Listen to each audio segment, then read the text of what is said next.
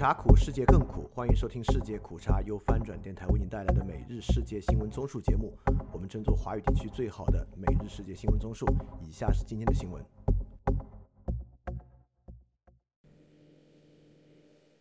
以下是今天二月十一日的新闻。首先是巴以战争，哈马斯警告以色列拉法攻击可能导致重大伤亡。巴勒斯坦激进组织哈马斯星期六警告说，如果以色列军方向加沙南部拉法市发动攻击，可能会造成数以万计的人员伤亡。法新社报道，以色列总理内塔尼亚胡星期五透露，他已命令军方制定一项双重计划，从拉法市撤离平民，并击败残余的哈马斯武装分子。哈马斯星期六在一份声明中说，任何军事行动都将造成灾难性后果。如果拉法遭到入侵，可能会导致数万人殉难或受伤。他还称，如果发生这种情况，将追究美国政府、国际社会和以色列的责任。下一条新闻：以色列哈马斯战争持续，目的降低以色列信用评级。以色列和巴勒斯坦武装组织哈马斯的战争持续进行之际，美国评级机构穆迪下调了以色列的信用评级。综合法新社和路透社报道。穆迪去年十月下旬对以色列进行信用降级审查，于星期五在一份声明中宣布，将以色列的信用评级从 A 一降至 A 二。以色列信用展望维持在负面，意味着信用评级未来可能会进一步下调。彭博社称，这是以色列信用评级首次被降级。下一条新闻：以军加密空袭加沙拉法，致三十一人死亡。以色列军队从九日晚起密集空袭加沙地带南部城市拉法，造成至少三十一人死亡。以色列总理内塔尼亚胡稍早发表声明，要求国防军和安全部门向战时内阁提交有关加沙居民撤离拉法、清除该地区哈马斯武装人员的计划。声明说，不歼灭哈马斯在拉法的四个营，就不可能实现清除哈马斯的目标。同时，在拉法开展密集军事行动之前。需要居民撤离战区，但声明并未提供细节或时间表。哈马斯十日发表声明说，以色列如果对拉法开展大规模军事行动，可能导致数万人死伤。目前，加沙约一半人口挤在拉法，尚不清楚平民届时能够去哪里。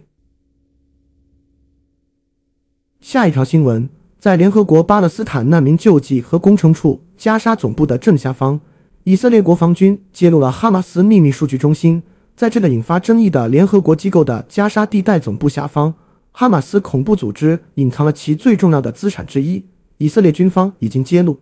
这个地下数据中心配备了电力房、工业电池电源银行和为操作计算机服务器的哈马斯恐怖分子提供的生活区，正好建在以色列最初不会考虑寻找，更不用说在空袭中作为目标的地点下方。服务器农场的揭露。是在安若爱与统治加沙的恐怖组织合谋的其他指控，以及联合国机构提供1948年和1967年战争及其后代巴勒斯坦难民的福利和人道主义服务的纠葛中提出的。然后是中国新闻：中国春运人员流动量大幅增长。中国交通运输部星期六说。二月九日，全社会跨区域人员流动量一亿九千五百二十四万人次，比二零二三年同期增长百分之二十六点七，比二零一九年同期增长百分之二十八点四。其中，铁路客运量八百二十五万七千人次，比二零二三年同期增长百分之九十八点八，比二零一九年同期增长百分之五十点二。公务人员流动量一亿八千四百六十二万人次，比二零二三年同期增长百分之二十四点二。比二零一九年同期增长百分之二十八点五。翻平，为什么就没有航空的统计数据呢？我看到一个数据是八日航班较二零一九年增长百分之十点四，说明选择航空出行的人员比例较其他交通方式大幅下降。下一条新闻：香港警方指诈骗案推高罪案总数。香港去年的罪案总数超过九万起，按年上升近三成。警方只主要因诈骗案增多。中通社引述香港警务处处长肖泽怡星期六在电台节目的话报道，去年部分传统罪案数字处于低水平，情节案和纵火案破案率录得有记录以来最高，为网络骗案破案率偏低。香港去年录得约三万九千八百起诈骗案，总损失金额九十一点八亿港元，其中七成是网络骗案，涉及金额超过九十亿港元。下一条新闻：立陶宛指控中国未通知即暂停签证发放。波罗的海国家立陶宛指控中国政府未事先通知就暂停向立陶宛公民发放入境签证。据彭博社报道，立陶宛外长兰茨贝尔吉斯星期三在首都维尔纽斯说，他已向中国外长询问暂停核发签证的事宜，但没有得到任何回应，包括这一决定是否与立陶宛议会代表团近期的访台行程相关。兰茨贝尔吉斯批评北京政府只在对他们有用的地方画出红线。而各国只是在事后才被告知他们越过了这些红线。下一条新闻：台湾空军侦测大陆气球飞过台海上空。除夕当天，台湾军方在侦测到八个中国大陆空飘气球在台海周围飞行，其中两个气球飞过台湾上空。台湾国防部星期六在官网发布的台海周边海空域动态显示，星期五早上七时至傍晚六时。有八个空飘气球在台湾西海岸高空飞行，其中两个气球飞过台湾本岛，高度分别为两万英尺和一万五千英尺。台湾军方还侦测到五架次中国大陆军机和四艘次中国大陆军舰在台海周边活动，其中两架次军机穿越海峡中线进入西南北部空域。然后是亚太印太新闻。马来西亚首相安华致力于二零二四年经济发展。马来西亚首相兼财政部长安华大年初一在新春团拜活动上指出，马国团结政府将在二零二四年专注于经济发展，吸引投资，并扩大马国在各领域的能力。综合《新洲日报》和《东方日报》报道，安华星期六早上出席马花新春团拜后，便赶往吉隆坡暨雪兰莪中华大会堂举办的另外一场新春团拜。安华在龙学华堂二零二四甲辰年团拜上致辞时，先以华语问候现场来宾：“各位来宾，大家好！”成功引起台下众人的目光后，紧接着又以华语说：“新年快乐，恭喜发财，新年好，年年好等祝贺语。”下一条新闻：韩国总统尹锡悦指示海军陆战队先行动后报告。在朝鲜半岛局势日益升温的背景下。韩国总统尹锡悦星期六告诉韩国海军陆战队，如果受到挑衅，要先行动或报告。法新社报道，朝鲜领袖金正恩在一月份宣布，韩国是朝鲜的头号敌人，放弃了致力于统一和对外联络的机构，并威胁要对领土侵犯发动战争。金正恩星期五重申，如果朝鲜遭到攻击，将毫不犹豫地终结韩国，并称韩国是朝鲜最危险的头号敌国和永远的死敌。下一条新闻：印尼大选普拉博沃组合支持率过半。印度尼西亚大选进入倒数阶段，两项民调结果显示，国防部长普拉博沃和印尼总统祖科长子、索洛市市长吉布兰的正副总统候选人组合支持率过半，有可能不必进入第二轮对决。按照印尼选举法，总统候选人在第一轮投票必须获得过半票数才算当选。否则，得票最高的两组候选人必须在今年六月进行第二轮对决。另外，两组候选人分别是雅加达特区前首长阿尼斯和民族复兴党主席穆海敏，以及斗争派民主党候选人甘查尔和前部长马福德。翻评：非常不希望看到印尼也进入威权政治国家。下一条新闻：泰国前首相达信女儿希望父亲或假释为泰党党魁。泰国前首相达信女儿佩通坦说：“她希望父亲能在二月十八日获得假释。”曼谷邮报星期六报道，佩通坦是在有消息指惩教署已整理了一份有资格获得假释和特别假释的囚犯名单，而达信符合特别假释条件后做出上述发言，但他声称并不知道父亲是否在假释名单中。他星期五说，司法部长并未通知他有关达信是否将获得假释的事。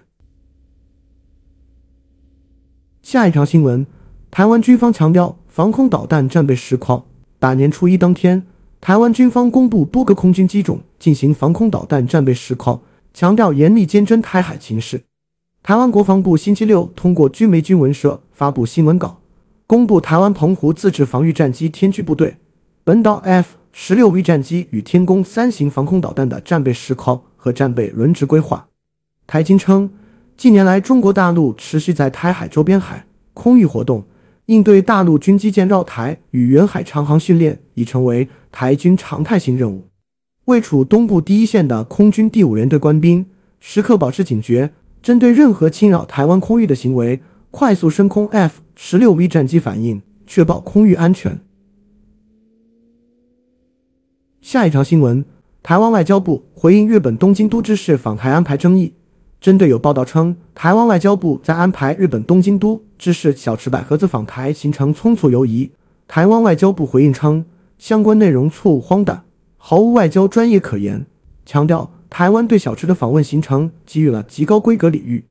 小池百合子二月七日至八日短暂两天在台期间。台湾外交部安排他与台湾总统蔡英文与副总统赖清德会面，还与台湾日本关系协会会长苏家全午宴。他也拜会数位发展部长唐凤、台北市长蒋万安，并赴五指山国军公墓吊唁已故台湾前总统李登辉。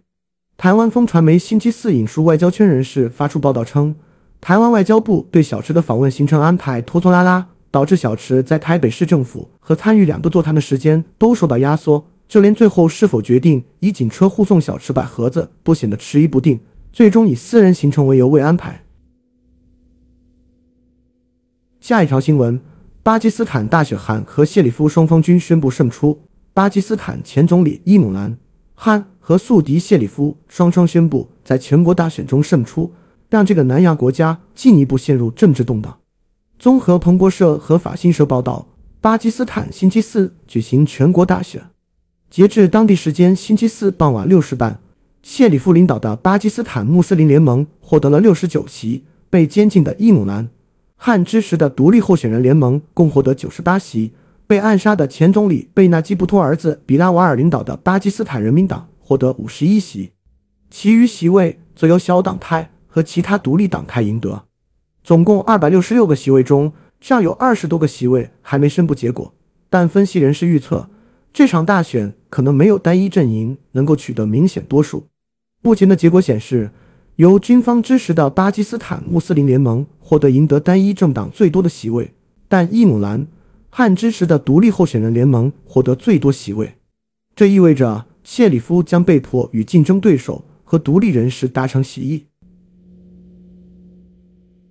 然后是科技新闻。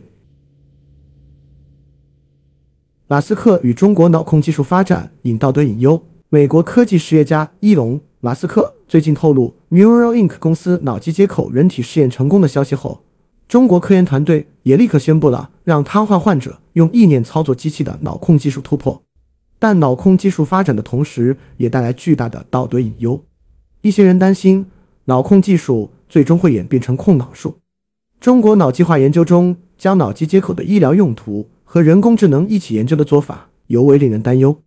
马斯克一月二十九日在社交媒体平台 X 上透露，他旗下的脑机接口公司 Neuralink 已为首位人类患者植入了大脑芯片，植入者恢复状态良好。Neuralink 这一产品名为“心灵感应”。马斯克表示，初步结果显示，初步结果显示神经元尖峰检测很有前景。他在 X 上发文说，只需要思考。就可以控制手机或电脑，并通过它们控制几乎任何设备。然后是俄乌战争，拜登呼吁通过乌克兰援助法案，称否则是疏忽。美国总统拜登说，如果美国国会未能通过向乌克兰提供援助的法案，那将是近乎犯罪的疏忽。综合路透社和法新社报道。拜登星期五与访美的德国总理舒尔茨会面时，做出上述表述。舒尔茨这趟旋风是美国行，是为了声援拜登为乌克兰争取资金而做出的努力。两人还讨论中东危机等议题。舒尔茨在会面前向记者说，美国参议院星期四通过一项价值九百五十三点四亿美元的一揽子法案，包括向乌克兰、以色列和台湾提供的援助，这令他感到鼓舞。下一条新闻：乌军新指挥官谈无人机与电子战策略。乌克兰新任命的武装部队最高指挥官奥列克桑德·希尔斯基将军周五表示，武装部队必须找到新的作战方式，以战胜俄罗斯入侵者。希尔斯基在被任命为八十万乌克兰军队的指挥官后的首次公开讲话中，重点谈到了无人机和电子战，将其作为使用新技术实现战争胜利的重要例子。他还表示，他的近期目标是改善前线部队的文化。下一条新闻：俄罗斯联邦通信、信息技术和大众传媒监督局开始检查多邻国是否有 LGBT 宣传内容。二月、十月消息。俄罗斯联邦通信、信息技术和大众传媒监督局正在对语言学习应用多邻国进行检查，以查明是否存在传播 LGBT 宣传信息的情况。国际 LGBT 运动在俄罗斯被视为极端主义，并被禁止。下一条新闻：爱尔兰和北约签署新协议，以应对俄罗斯威胁。该协议使爱尔兰能更多的访问北约资源，包括敏感情报。但政府坚称这不是向全面成员国迈进的一步。最后是世界其他新闻：调查质疑拜登记忆衰退，引发政治争议。一份质疑美国总统拜登因高龄记忆衰退的调查报告，引起白宫和民主党的震怒，纷纷怒批这份报告有政治动机。这也让拜登的高龄再度成为2024年美国总统选举的焦点。综合法新社和路透社报道，现年八十一岁的拜登近期陷入一项机密文件门的调查。特别检察官罗伯特·胡尔星期四就此发布调查报告，称拜登不会因机密文件门面临指控，但形容拜登是一个好心的老人，记忆力差。报告写道，拜登在接受问询时，他的记忆力严重受限。拜登忘了他在奥巴马政府担任副总统的任期从哪一年开始，哪一年结束。也忘了张子博，拜登在哪一年去世？拜登也不是很清楚的记得关于美国对阿富汗政策的辩论。下一条新闻：特朗普向 NRA 保证保护拥枪权利。前总统唐纳德·特朗普告诉全国步枪协会的数千名成员，如果他重返白宫，没有人能动你的枪。他还吹嘘，他担任总统期间没有采取任何措施控制枪支。特朗普周五在宾夕法尼亚州的活动上发表讲话时这么说：“他将自己塑造为拥枪者在白宫中有史以来最好的朋友，并承诺将继续保护拥枪者的权利。”特朗普说：“当我作为你们的总统，第二修正案将永远安全。”下一条新闻：二零二四年一月成一九五零年以来最暖月份，全球经历了自一九五零年以来最暖的一月。欧盟气候监测机构哥白尼气候变化服务局表示，去年六月起，全球平均气温已经连续八个月刷新历史同期纪录。气候科学家将此归咎于化石燃料燃烧造成的人为暖化和太平洋部分地区自然的圣婴现象导致气温暂时变暖。今年一月的气温以零点二十二华氏度超越前次在二零二零年创下的最暖一月纪录。同时，自二零二三年二月。至今年一月十二个月的全球平均气温都较工业化前的十九世纪后期高出两点七四华氏度，首度突破一点五摄氏度门槛，与巴黎协定商定的将气温升幅限制的共同目标渐行渐远。